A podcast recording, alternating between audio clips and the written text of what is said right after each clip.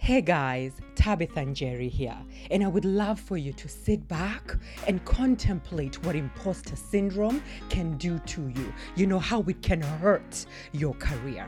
Here's the thing, guys. If you have feelings of imposter syndrome, you can feel anxious at work. You know, where you find yourself spending Sunday dreading Monday rather than being present and relaxing in Sunday or it can have you procrastinating on that project because you're so afraid of failing. And then, of course, you fail. Or you could find yourself with unfinished projects and missed deadlines because of perfectionism used to actually cover up the feelings of imposter syndrome. And what about that time when you failed to raise your hand for that stretch project, that highly visible project at work, or for that promotion that you were well qualified for because of self doubt? So there we are, guys. Unaddressed imposter syndrome could be sabotaging your career. So then, what is imposter syndrome? First, I want to say something. Imposter syndrome is a big word. And who wants to admit that they have experienced imposter syndrome? And yet, when the term was coined by Drs. Pauline Clance and Suzanne Imes in 1978, they stressed the fact that imposter syndrome is not a psychological illness, but rather it is an emotional experience like hurt or anger or shame that one experiences over and over again. Guys, I really wish they had given it a different name. Now, imposter syndrome is that feeling where we doubt our capabilities or we feel unworthy of our achievements or the accolades that are tied to our achievements. It is also when one is perhaps wondering when the axe will finally fall and their colleagues will finally discover that they are not as good as their colleagues projected them to be. And guys, imposter syndrome manifests itself through anxiety, through perfectionism, through self doubt, and through fear of failure. And guys, it is so pervasive in the workplace that the International Journal of Behavioral Science found that 70% of professionals have actually experienced it at some point at work. So you are not alone. But see this, guys, even if the name sucks, there is power in naming something because when you identify it, you can acknowledge it and then you can work through it rather than remaining stuck in it, which causes the consequences that we discussed earlier. And when we realize that imposter syndrome is simply a feeling, an emotion like sadness, then we take the power away from the name. Hi, guys. Again, this is Tabitha Njeri, and I help managers get the best out of their teams, smash their goals, and of course, sleep well at night. Thank you for being here. Now, in today's episode, we will cover practical tips that a manager can actually use to help themselves or their teams navigate through the emotion called imposter syndrome. And, guys, as a reminder, there are five types of imposter syndromes, or rather, five ways that we cover up the feeling of being an imposter or the feeling of incompetence. Now, I covered these five in detail in a previous article, which I will add to the comment section for your reference. But in summary, the five ways that people cover up the feeling of being an imposter or the feeling of incompetency, as laid out by Valerie Young, who's really an expert in this area, are the perfectionist, the expert, the superholic, also known as Superman or Superwoman, the natural genius, and the soloist. Managers, remember that just because you don't struggle with one area yourself doesn't mean that someone else doesn't. So, empathy and compassion is important. So the question is how can we as managers help our teams navigate through the fear and the shame that comes with imposter syndrome so that our teams can bring their best performance to work? Let's jump in to the five. So let's start with number one the perfectionist. Now, the perfectionist is the one that uses perfection to cover up for feelings of being an imposter or feelings that they are unqualified or incompetent for the job. Now, they have impossibly high standards, and when they fail to meet those standards, they beat themselves up and they feel deep shame and obsess about the failure for days. So then, how should you respond as a manager when you have a team member who's a perfectionist?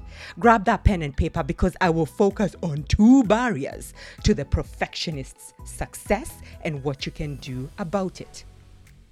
Firstly, sloppiness is not their challenge, guys. These guys are high quality and quality driven. However, missed deadlines are their challenge because they need to feel that everything is done perfectly. I mean, even the inconsequential I's need to be dotted and the T's need to be crossed. And so, guys, when I work with perfectionists, I help them see that their 80% accuracy is everyone else's 100%.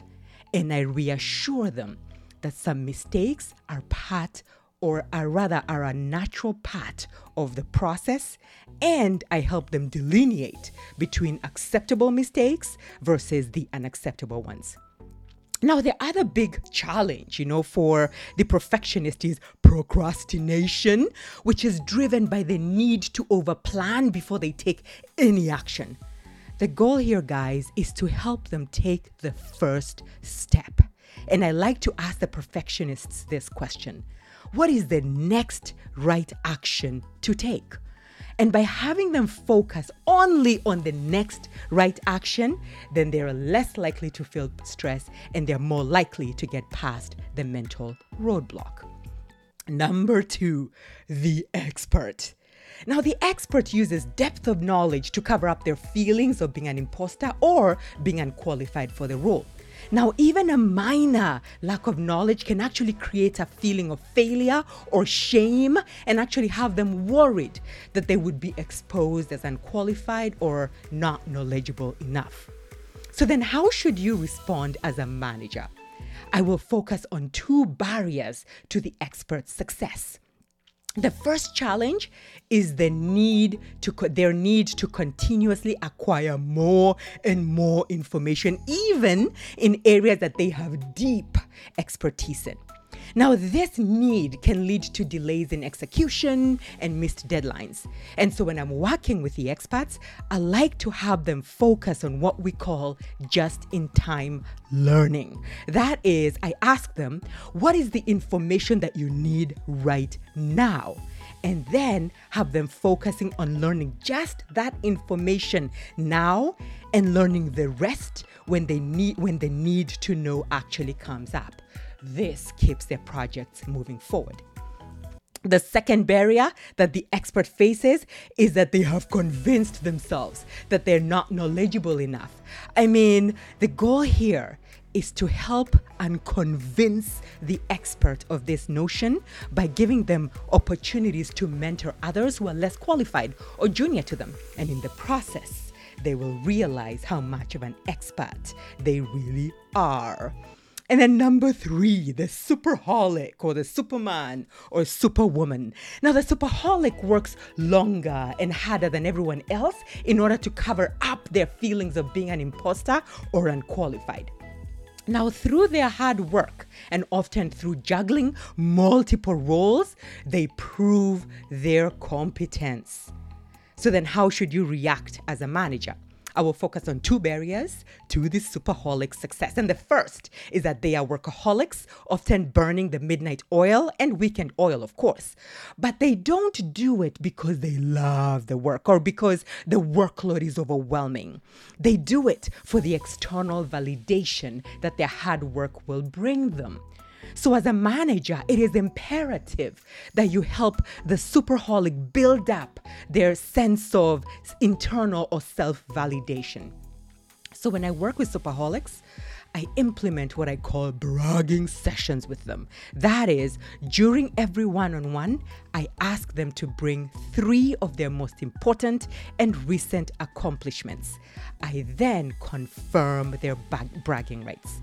Having them initiating the brags and then me confirming the brags really helps build their self validation muscle.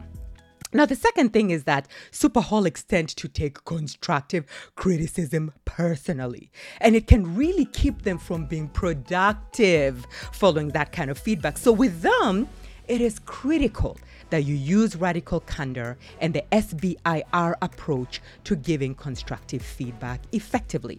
Now, guys, I will add the links to the article uh, and the podcast episode in the comments below you know, so you can learn more if you haven't already. Number four, the natural genius. Now, the natural genius believes that new things should always be easy for them to learn. So they worry that they will be exposed as unqualified, you know, if things take them too long to learn or master. I mean, if they struggle to master a subject or skill, or if they don't get it right the first time, they feel a sense of shame and they believe that it demonstrates their incompetence. So, then how should you respond as a manager?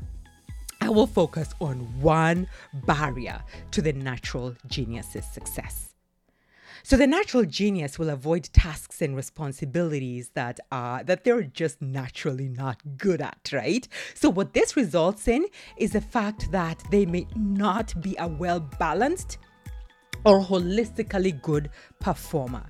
So, what I like to do with the natural genius is to challenge them to actually take on tasks or projects that are directly tied to their self identified areas of weakness.